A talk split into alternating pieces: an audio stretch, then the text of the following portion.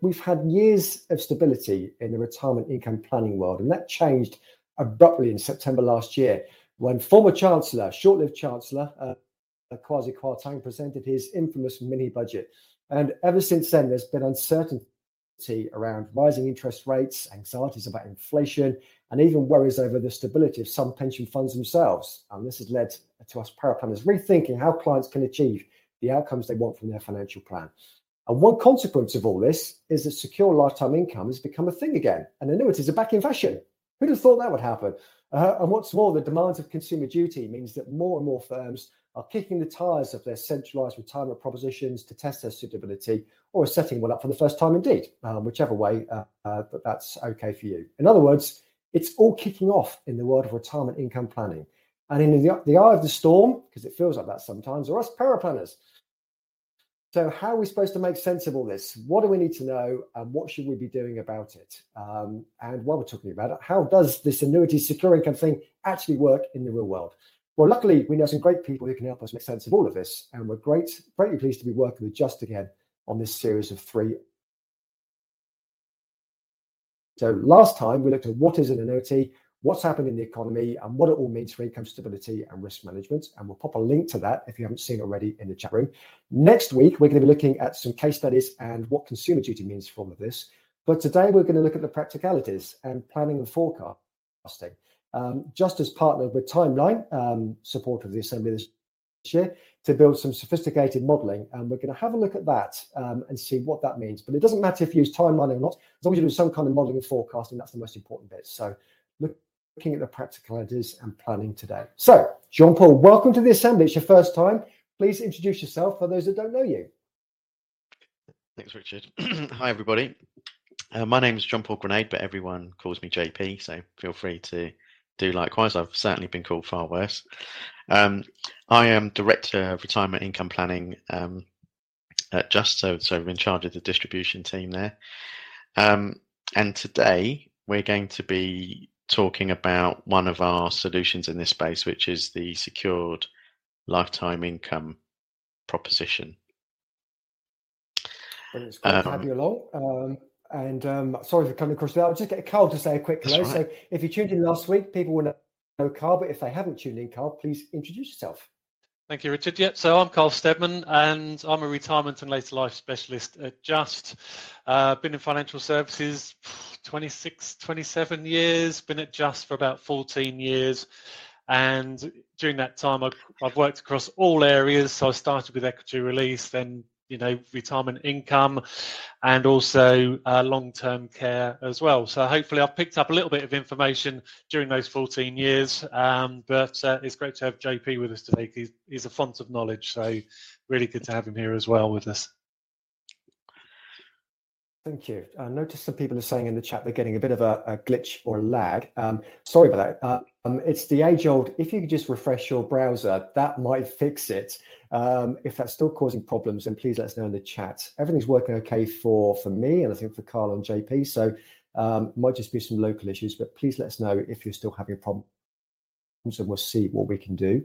Um, looking at the poll that we ran, um, Interesting results. So, are you including secure income in your retirement planning forecasts? We got 23% saying no, um, 30% saying yes, I quote annuity rates, and 46% saying yes, I build into cash flows, and no one's using other forecasting tools at the moment. So, that's interesting.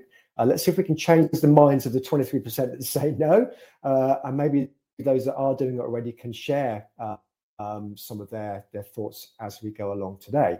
I'm popping another poll up there now, um, which you can maybe answer a bit later on, everybody, to see if you're more or less inclined uh, to include secure income in your, your planning forecast. So um, that's good. Right, uh, Jean Paul, sorry, you, you were about to kind of set the scene uh, on the topic, and I'm going to bring the slides you prepared up on the screen um, and hand over to you to, to run us through these. Okay. Thank you very much, Richard. So, um, yeah, as, as Richard mentioned earlier, a lot's happened in markets um, over the past uh, year or two. Um, there have been some pretty significant changes, which means that people's portfolios potentially haven't performed um, as well as we'd like. And one of the things that has, has impacted um, customers far more last year than you know in previous years is that actually some of the lower risk solutions that have got greater exposure to fixed income have performed as poorly, if not worse, than some of the riskier solutions. So one of the things that we're asking ourselves now, and we you know something something to consider for the future, is is it time to to look at a new approach? So that's going to be the the, the focus of this discussion. So by the end of today, um, it, ideally you'll be able to talk about you know the economic environment, what's happened, and um, you know the impact on retirement income portfolios.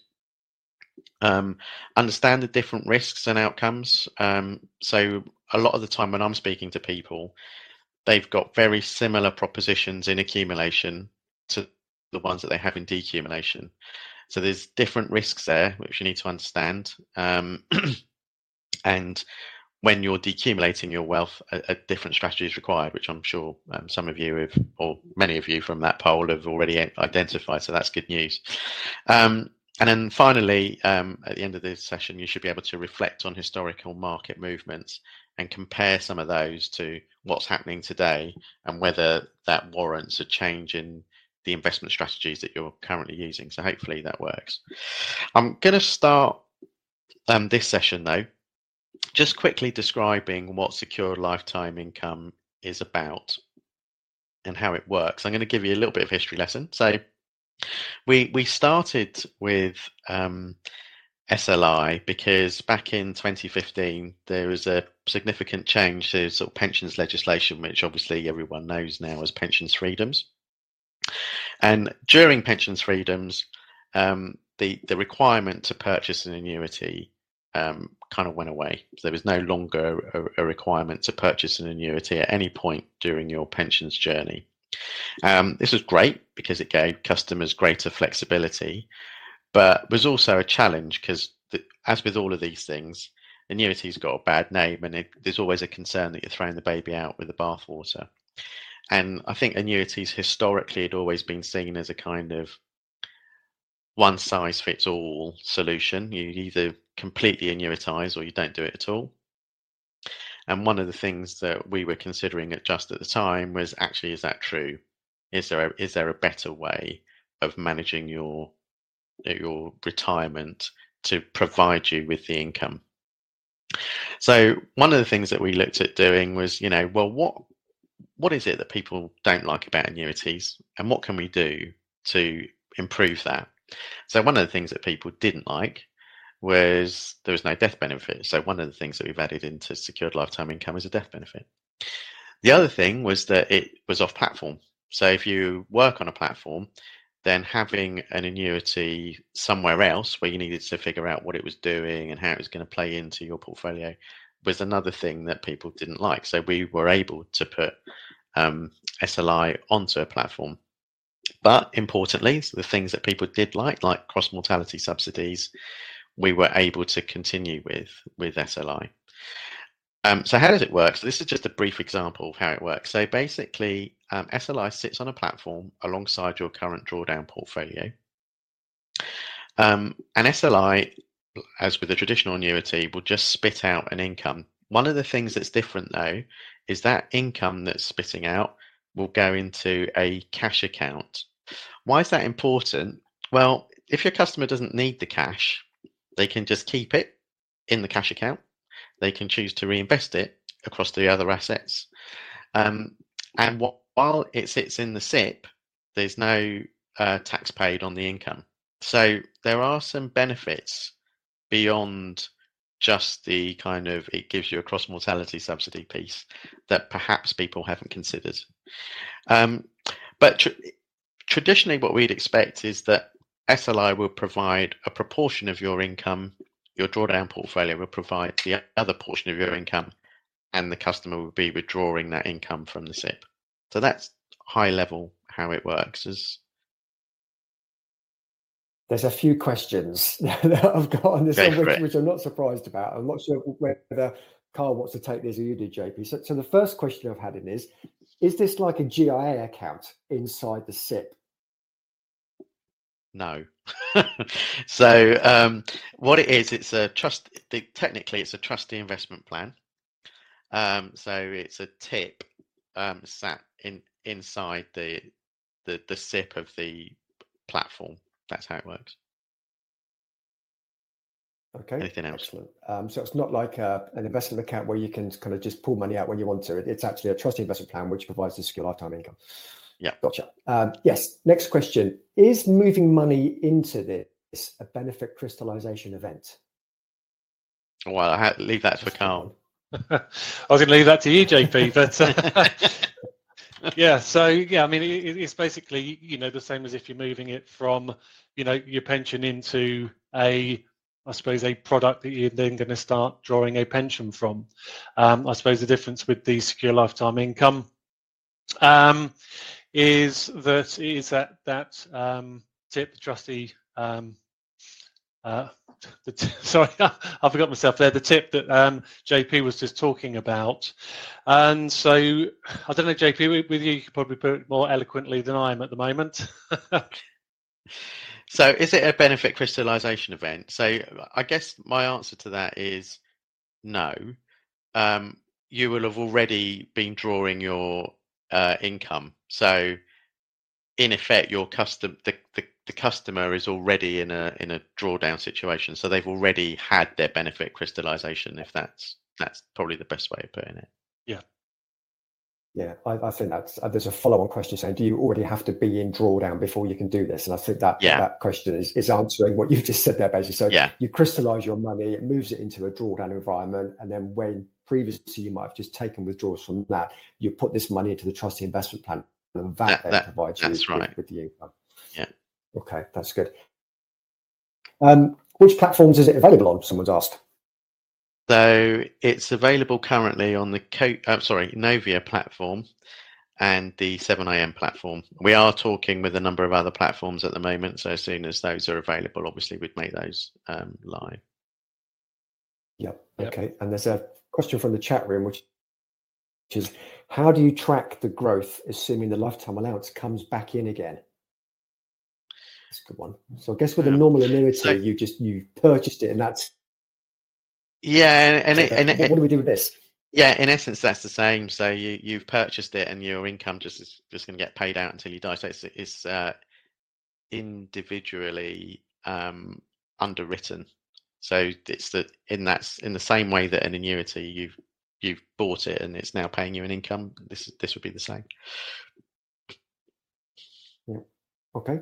Brilliant. Thank you. Um, if we get any more questions around kind of platform structure, I'll save those to the end. But um, I'll let you move on to the next slide. Cool.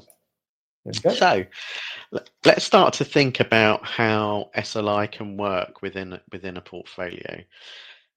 So first off, I think you you've got to look at um, how good have bonds been as a diversifier? So typically, when people are building portfolios, they use the the kind of modern port. That's what MPT stands for, modern, modern portfolio theory. So what they do is they go, okay, look, I'm building a portfolio, and I want something that zigs when the other thing zags. That's the simplest way of putting it. So I want something with negative correlation. So when if bonds are performing well, I want you know if equity is performing well, then bonds don't perform well. And when equities are performing poorly, bonds perform well. So that typically is what the diversification looks at is have I got a portfolio that is negatively correlated? So when you look at um, this example, you can see in red um, the periods where equities have performed poorly. And on the right hand side, you can see that bonds have actually, at least in part, done some of that job. They have actually diversified the portfolio. So when negative perform, equities have performed poorly, bonds have performed well. However, if you look at a 60-40 portfolio, they haven't really done anywhere near well enough to offset the poor performance of equities. So you can see that on the right hand side. So the best ever year was in 2000, where you were just about 1% positive. But other than that, you your negative return has has been cushioned, yes, but it's not been cushioned enough to protect you completely from the negative performance of equities. Does that make sense? Yep. Yeah. So equity bonds haven't done that great a job of being a diversifier. So the next question is, well, do they bounce? So this is a this is a data going back um, to, to 1916. And broadly, it says, look, what are the worst ever years for gilt? So actually, 2022, if it was on this list, would be second worst, actually. So what happened with Kwasi Kwarteng's budget would have been the second worst performance of equity of gilts in this portfolio, in this example here. So if you look at year one performance, so after a, after a year of the worst performance, what happened a year later? There were only three times that gilts actually performed well that following year. And in each of those three times, there was a view that the inflationary concerns that were in the market had gone away. So in every single every single one of those positive years that you can see after plus one year, there was a view that inflation that any inflationary concerns had fallen away. Um, but this is effectively showing that since 1871 till 2021, um, bonds typically don't bounce. So they don't give you that great a diversification. And when they have performed poorly, they don't necessarily perform very well the following year either. If we move on to the next slide. Anyone got any questions on that? No. Okay, good. Um, next slide. So, um, and how? So, you know, this industry is built around uh, understanding customers' attitude to risk and how people's views of attitude to risk and volatility change over time. So if we look at attitude to risk tools, what you can see in the in the slide on the left is basically a, a range of multi-asset funds. So these are balanced multi-asset funds or cautious multi-asset funds. And in that straight line bit in the middle, where they're just a straight horizontal line, you can see that broadly they've held um, uh, you know, uh, a, a, a, reasonable level of risk. If you look at the more recent times, though, it's showing that the volatility is picking up. And so the attitude to risk tools might change, maybe quite significantly, because the risk in bonds has gone up quite a lot compared to where it was previously. So again, if you look at the a slide on the right there, you can see that the current vo- bond volatility is actually higher than it was in the financial crisis. And right now, we're not hearing about, you know, loads and loads of problems in in financial markets. Yes, there have been one or two uh, banks that have gone bust, but they're pretty um, localized events. They're not they're not things that we're worried is going to cause a contagion. Um, so even without a full financial crisis on our hands, we've seen a big uptick in volatility of something that's seen as relatively low risk. Um, and again, you can you can see that here. If you look at equity and bond volatility, um, the equity volatility is the is the lines, and the bond volatility is the is the sort of sorry equity volatility is the one line and the bond volatility is like the bar chart piece that you can see on the uh, behind in purple. Um, and what you can see at the moment is that equity volatility has actually come down and bond volatility has actually increased. So where you've got people saying okay well i want to take i want a attitude to risk that's relatively low therefore i've got a lot of fixed income exposure they're actually exposed to an asset that is currently higher volatility than the thing that is high volatility that typically they want to avoid. So th- these areas, I think, are, are causing some points of concern.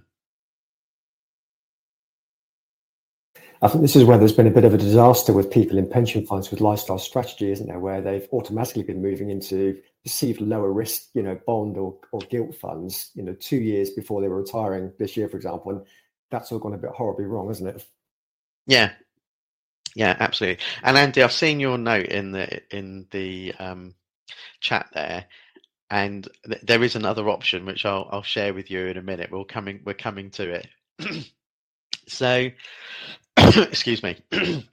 if we go back to equity bond correlation, so bearing in mind what I said earlier about modern portfolio theory, so modern portfolio theory says you want to hold something that um, goes up at the same time that you hold something that, that goes down, and that overall, because the trend for both will be upwards, you'll have a, a smoother journey. That's that's the theory behind modern portfolio theory.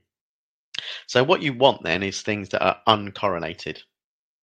So equity and bonds are typically seen as uncorrelated assets. And this is a piece of work that Schroders did. It's not our own work, um, something that Schroders pulled together. And what it's saying, or what Schroders are saying, is that the last 20 years or so, there has been a negative correlation between equity and bonds. But prior to that, actually, equities and bonds were positively correlated. Excuse me. And prior to that, they were negatively correlated for about a 10 year period. And then prior to that, they were positively correlated. And if you look at that overall chart, it's basically saying that actually equities and bonds are, are positively correlated more often than they're negatively correlated. So some of that equity bond correlation piece might not work going forward if we're seeing a, a, shift in the market, which is something that we're we, we all should be a little bit concerned about right now. So move on a slide. So the other thing that we need to think about is the way that customers are thinking about risk. So because interest rates have gone up, customers are like, well, actually, if I get 5% from my bank, do I really need more than that? Do I really want to take that much risk? Actually, if I'm going to get 5% from cash, I might as well allocate more to cash. So the the risk appetite for a lot of customers is is changing. They're basically saying, actually, I can afford to take less risks. I'm being quite well rewarded for for for zero risk asset. So actually, maybe I don't want to take as much risk as I used to. And If we move to the next slide. So if we look at a current portfolio, this is a 60 40 portfolio with uh, a retirement income, um, a retirement amount of 400,000, looking to take um, an income. And basically, it's saying, you know, if we look at what happened between January uh, 2022 to March, April um, 2023, this is what the overall return would look like. So, what what can we do about this to kind of enhance that portfolio? How do we go about fixing it? So let's move on. So these are the key questions. So how do I get higher income, given that inflation's a problem? How do I improve sustainability for my customers, increase their financial resilience? Resilience, and one of the key things that I think people have always said about their drawdown portfolio is, I want to enhance my legacy provision. So how can I improve the legacy benefits that I get? if we move forwards. So here we're using some timeline modeling to show you how this could work in a portfolio. So on the left, you can see that we've got a portfolio that's 50, a 50-50 split between bond and equities. It's currently got about a 70% chance of meeting a one in four lifetime objective, so lasting to age 95. And the legacy provision is looking at being around 127,000 pounds. This is from a 400,000 pound investment. Now, if you take that bond allocation and you go, right, okay, what I'm going to do with the bond allocation is I'm going to give 20%, 25%, sorry, to secure lifetime income and I'm going to reduce my bond allocation to 20%, and I'm going to increase my equity allocation uh, by 5%. Um, what does what does that look like?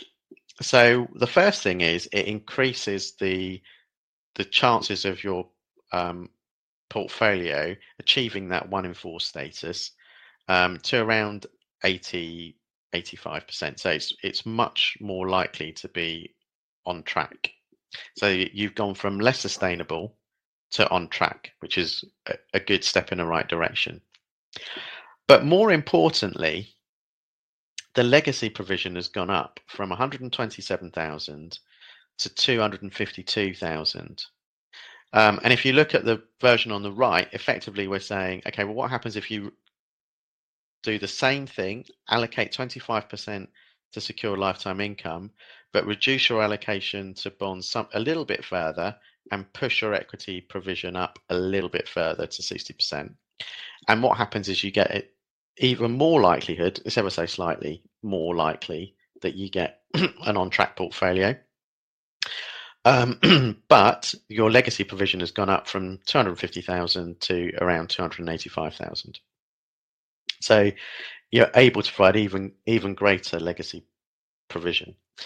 Um, now, why is this important? Well, if you think about how many customers you might have in this bracket, um, one of the things that I think is important is that aggregate that up across all of your customer bank and suddenly like doubling the amount of money you've got on the portfolio can have a significant impact. Sam, I've seen your question about surely you're increasing the risk level by doing that. You, you're not increasing the risk level because you've got a guaranteed income. So the the secured lifetime income solution is just giving you the income and it takes the stress of producing that income off the rest of your portfolio. So let's say you used a, I don't know, hundred thousand pounds to purchase the secure lifetime income that part of your portfolio will be providing you with about I don't know five to seven thousand pounds of income, and therefore the rest of your portfolio doesn't need to generate that income anymore. That's being generated by secure lifetime income, so you can afford to take a bit more risk with it. But I think that's that's a great question, Sam. So here you can see that chart highlighted further. So the the black line that you can see in the background that's showing you what the a traditional 60-40 uh, portfolio would look like so traditional 60-40 portfolio drawing income this is how much this is how quickly you would get um, down to you know what's that 200,000 pounds so by a 1 in 10 survival point your 400,000 is turned into 200,000. With secured lifetime income, you've got an opportunity to increase um, the likelihood of your portfolio surviving even one in two. The gap between one in two is what 275 to 350, and that 350,000 amount is broadly maintained to a one in ten survival point. So it it significantly enhances customer outcomes and more importantly from a business owner perspective means that the amount of money that you're managing and the amount of money that your that your customers beneficiaries effectively have to manage is significantly higher. So it's an enhancement to your overall business. Michelle i've seen that you've asked will an annuity work the same way as sli create additional legacy? Yes to a certain extent it would. I think the key difference is that you wouldn't um, you wouldn't be able it wouldn't be on platform. So the the annuity portion of your portfolio is no longer on a platform it's held somewhere else. But would it if you used an annuity in the same way would it um, be able to um, make the rest of your portfolio survive longer? Yes but you'd have to keep track of it rather than it sitting within the within the SIPP and it it also doesn't give you any optionality around the the actual what you do with the income. So if for a year or two your customer doesn't need the income, um, you can you can just choose not to take it on SLI. With an annuity, you would continue to receive it. So th- there's less optionality with with an annuity. Um, Nigel, so you said I'd be interested to see if the ongoing charges have reduced from where they used to be on this type of contract. Um, yeah, they would. um, so the the uh, SLI itself has got no specific um, charge.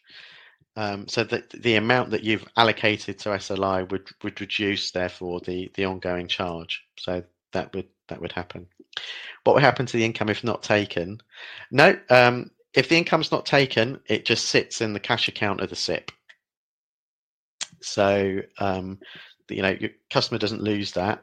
That that income's going to be paid until death, um, and the customer will just see that money on the on the cash account of the SIPP, and they they can decide what they want to do with it. So if they want to reinvest it across the other assets, they can do that. So important importantly, in the example that I showed you earlier, that wasn't being done. We weren't using the income from SLI to to enhance the the allocation to some of the other asset classes. You could that.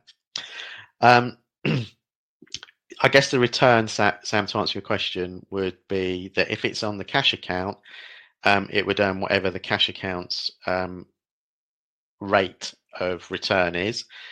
If you wanted it to earn something more, you could reinvest it across the other asset classes and get the return that you see from there. Uh, and Pippa, yes, you can stop start. You can't vary the income of SLI in the sense that the income that's being paid will be paid, but the amount that you choose to draw down could be varied. So yes, you could choose not to take the not to take the income out to leave it in a cash account. You could choose to take the income out, so therefore start it, and you could choose to take more or less of the income if if you wanted to. Um, so there, you've got some optionality, optionality, Pippa, around that. That's great, Sam. Glad you got it now.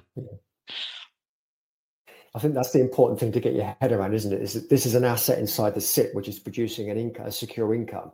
The income right. sits inside the SIPP, and whether you choose whether you choose to take it out or not, or build it up and take out more and then and turn down less, that's entirely up to you. But it's, it's that two level approach, isn't it? Yeah. Yeah. So the MPA. And sorry, what's question? MP? Yeah. It's, it's, yeah money purchase annual allowance, yeah, it w- will be triggered if, if you take yeah. income uh, out of the SIPP that's been generated. Doesn't matter how it's been generated, whether it's been generated by a unit trust return, yeah. generated by secure lifetime income. It does does trigger the reduced annual allowance. Yeah, it will. Okay, uh, so what's USP on this versus GIA in a SIPP? Unique selling point. So Edward, yeah, to answer your question, so I guess at a GIA, you you're not guaranteed uh, an income.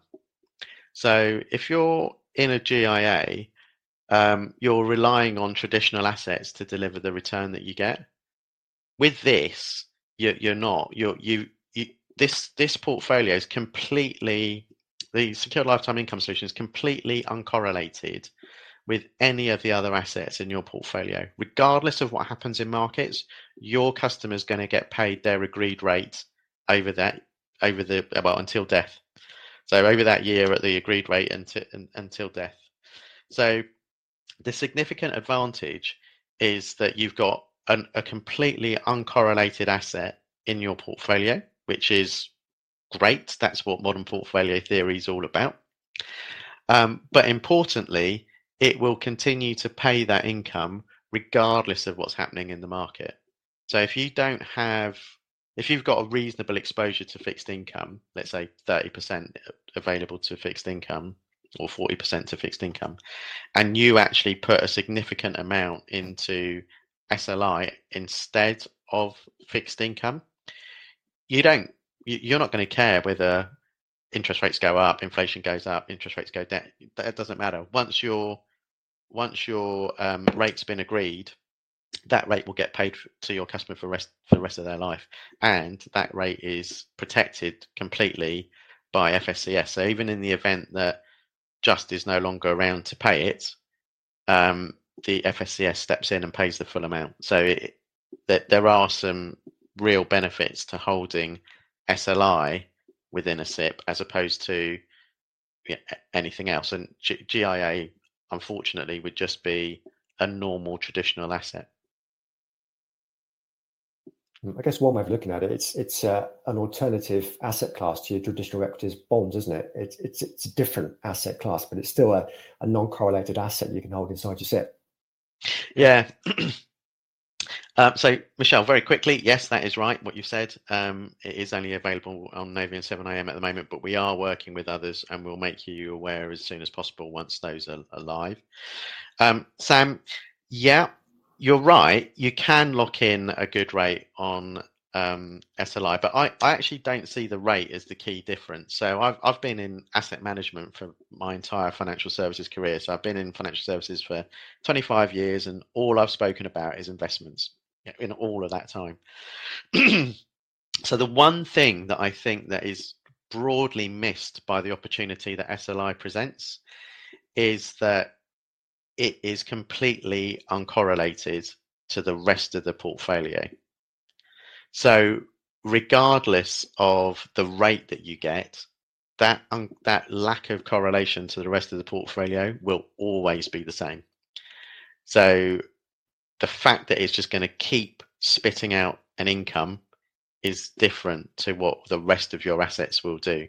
So, if you know if equities go down and bonds go down, as we saw in um, September last year, the income that you can take from that is significantly impacted by the fact that both of those things have gone down at the same time.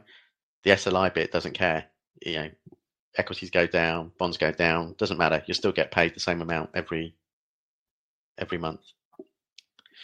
Um, how competitive are the, so our rates at the moment compared to annuity rates are pretty competitive. Um, I think our rate on SLI right now, correct me if I'm wrong, Karl, is slightly higher than our standard annuity rate. So that that's fine.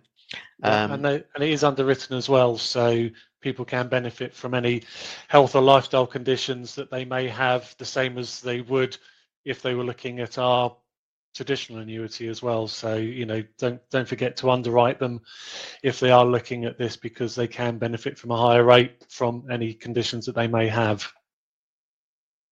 Yeah. Um, so hang on, Becky. We are restricted, but can advise whole of market on annuity. So presumably we could just we could advise it.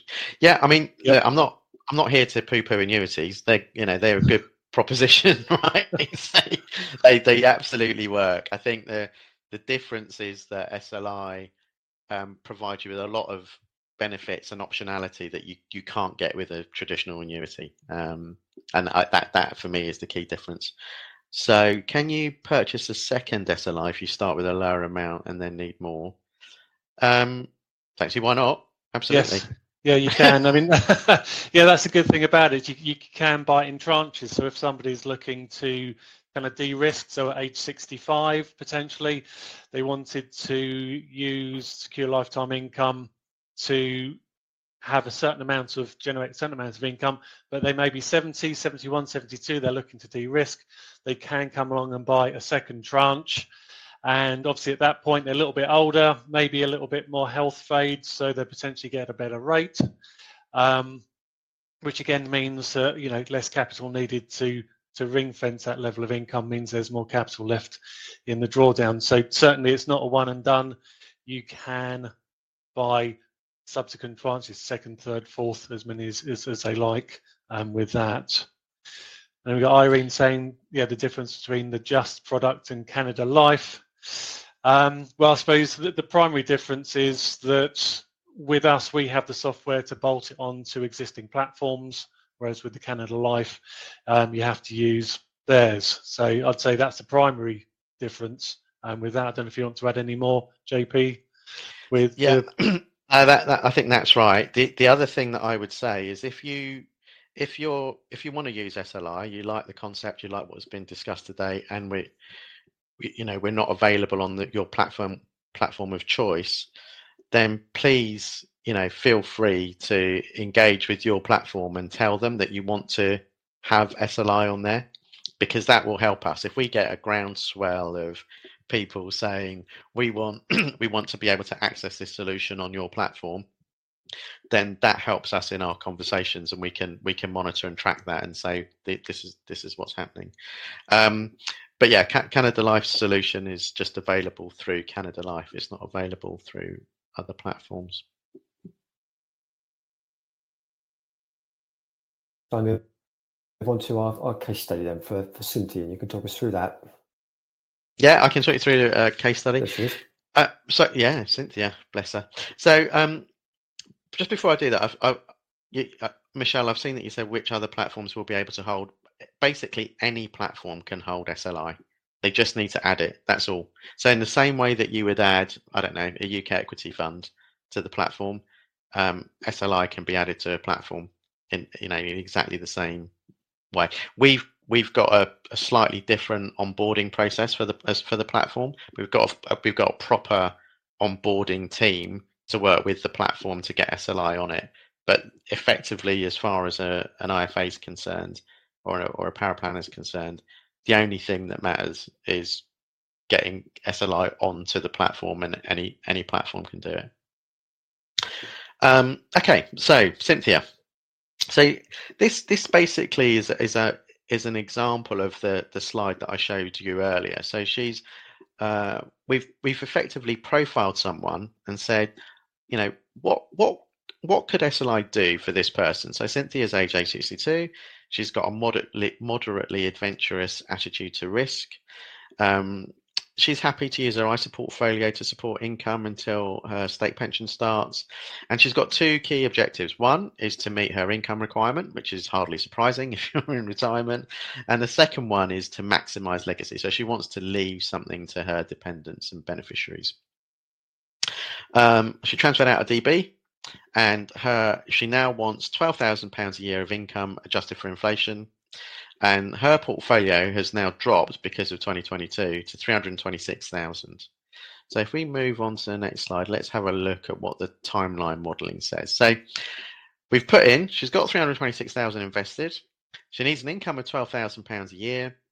She's got a 60-40 uh, portfolio, which is, you know, fairly normal uh, equity bond split. So in that scenario, she is uh, got a 69% chance of achieving of her portfolio surviving to age 99 uh, with her starting from age 62 um, and taking 12k uh, from 2023 onwards. So what happens if we add sli into the mix? So let's take a quick look at that so if we say okay we're going to add 30% of sli reduce the bond allocation to 10% and re- retain the 60% equities. So her portfolio has now got a 78% chance. That's a significant uptick in the chance of her portfolio being able to survive until age 90, age 90, 99.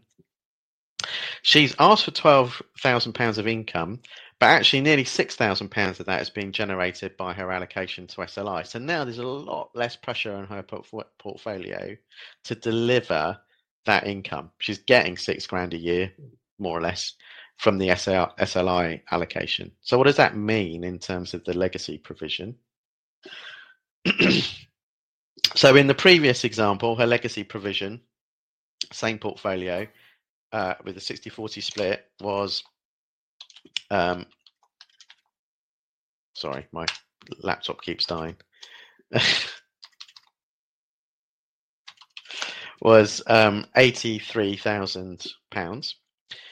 Um, if we move on to the next slide, just quickly, we'll show you that. With a thirty percent allocation to SLI, uh, not only is she now, remember, got a seventy-eight percent chance of achieving uh, her, her portfolio lasting, her legacy provision has gone up to two hundred and eighty-seven thousand pounds. So it's a, a significant enhancement in the value of her portfolio, and that's not just important to Cynthia, as we're showing in this example. That's important to the business as well, because now that IFA is running a portfolio that's you know three times larger than it would have been. So I think that's really important. Yeah, I think that uh, that's a, a, powerful message there, isn't it? Um, I've just I've had a question come in. Uh, can you explain how the death benefits work on SLI? Yeah, I'll, I'll I will do that. um, before I do that, I've just seen that Michelle sent something that says, "Is there something you can send me afterwards so I can forward this to our propositions team?" To see if it's possible to add to our nominated platforms, absolutely, more than happy to do that, Michelle. So we'll we'll we'll definitely pick that up after the call. Um, so death benefits, how do they work with SLI? So day one, the the portfolio is valued. So let's say you put hundred thousand pounds into SLI. Day one, you would get seventy five thousand pounds back. In so seventy five percent is protected in the event that your customer was to die um, before any income was paid out. Now, once the income is paid out, um, what happens is the death benefit is reduced by twice the amount that's paid out. So it takes roughly about seven years for the money to to run out, if you like. So for your for the death benefit to come down to zero. Does that make sense? So if you yeah, so wait wait yeah. So if you if you put if you put, if you're taking out let's say a thousand pounds a month, then the death benefit reduces by two thousand pounds a month. Okay, and I've got a question here from uh, Georgia. Uh, popped up on the screen so everyone can see it. So, are the secure income rates offered reduced from an off-platform annuity to reflect the benefits of? Oh, that's off, off.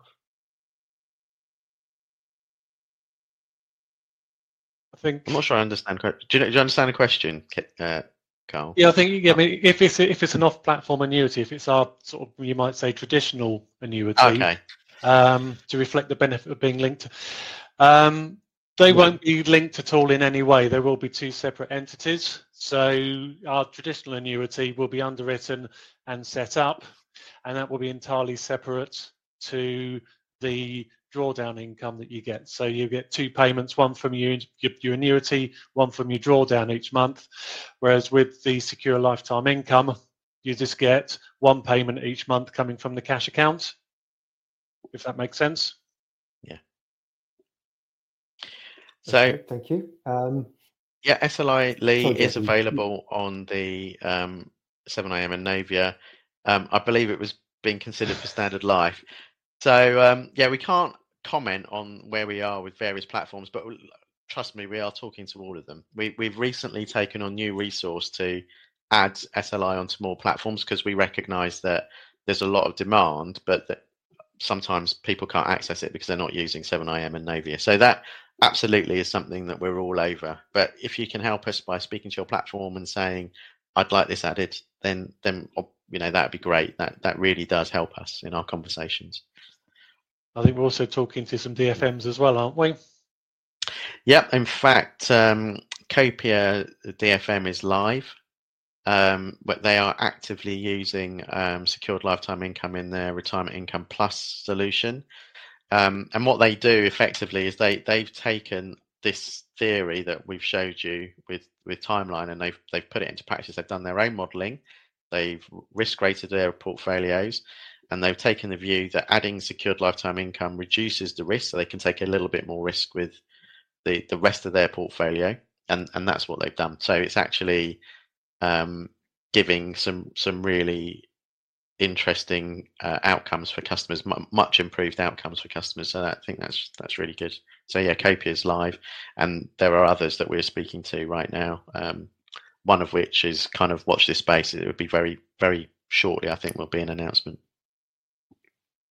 Excellent. Um, just a, a, few kind of paraplanning pointers and tips on this one. If, if you haven't um, tried plugging in uh, a form of secure income, doesn't matter what form it is, into a cash flow forecast compared to a full drawdown, do it um, and see what difference it makes because sometimes it's quite surprising. So, you know, if you're doing anything else, have a play with your cash flow tool and plug that in, makes a big difference.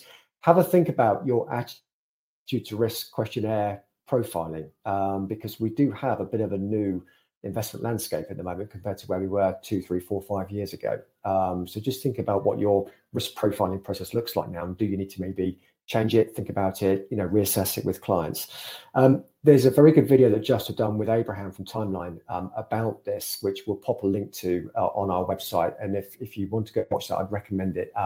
He talks very well, you know how everyone talks, but he talks very, very well about this is an alternative asset class, and you're basically getting bond returns plus the mortality cost subsidy, um, which you struggle to find in any other asset class. And it's worth doing a, a Google for Rory Percival, ex FCA, who's done some very good articles and videos about layering secure income uh, as you get older in retirement and how you can start to move from full drawdown and, and drip feed into like secure income over time. Really interesting concepts around that one. When he first came out with this about four or five years ago, annuity rates were still um, down in the dumps. Some people just kind of poo-pooed it a bit, um, but he's been proved right. Who knew? Um, so have a look at that. There's some really good stuff um, that that Rory's talked about uh, in terms of tranche buying annuities. Well worth a read. Um, Karl, do you want to just explain a bit about the Vulnerable Client Awards because I know they're still open. Yes, yes. So for the third year now, we're running our Vulnerable Client Awards. Um, you may well have um, seen the results last year, or maybe even one or were put forward for an award. So um, the closing date for applications is the 30th of June. So um, still got a month left, but we are, um, I think there's about four different categories. So it's up close and personal. Um, so recognizing excellent support given to a client who found themselves in vulnerable circumstances. So if you felt that you've gone above and beyond with a client, you can you can certainly um, put an application in for yourself. That's not a problem. If you have a client, uh, sorry, a colleague um, that's done that, um, then you know put them forward. It'd be great to see that. We've got data and technology. So if you've improved your systems to maybe recognize potential vulnerabilities, that's another um, category that you can put yourself forward to as a firm. Vulnerable uh, customer champions, so individuals that have gone that extra mile to, I suppose, mobilize a, the vulnerable customer agenda within the firm, and company of the year as well. That's the final one. So, as a company, have you done all of these things, and you know you, you're seeing better outcomes for vulnerable consumers? Um, so, it'd be great to see your applications and your submissions. So, 30th of June, and um, yeah, have a look on our justadviser.com website. You've got the application there. Um, but any questions, as always, do give your uh, your local BDM a call, and they'll be able to walk you through the process. Thank you. And if you haven't seen the um, vulnerable client resources on the Just website before, go and have a look. I've used them a lot to help advisors put together their vulnerable client policy. Um, it's really good stuff there. We'll pop a link in the chat room now to the event page um, on our website, from where you can jump off to all sorts of videos and resources from Just. You can get a replay of this video. You can get a link to go and get your hours CPD from Just. Um, so thank you very much for providing that.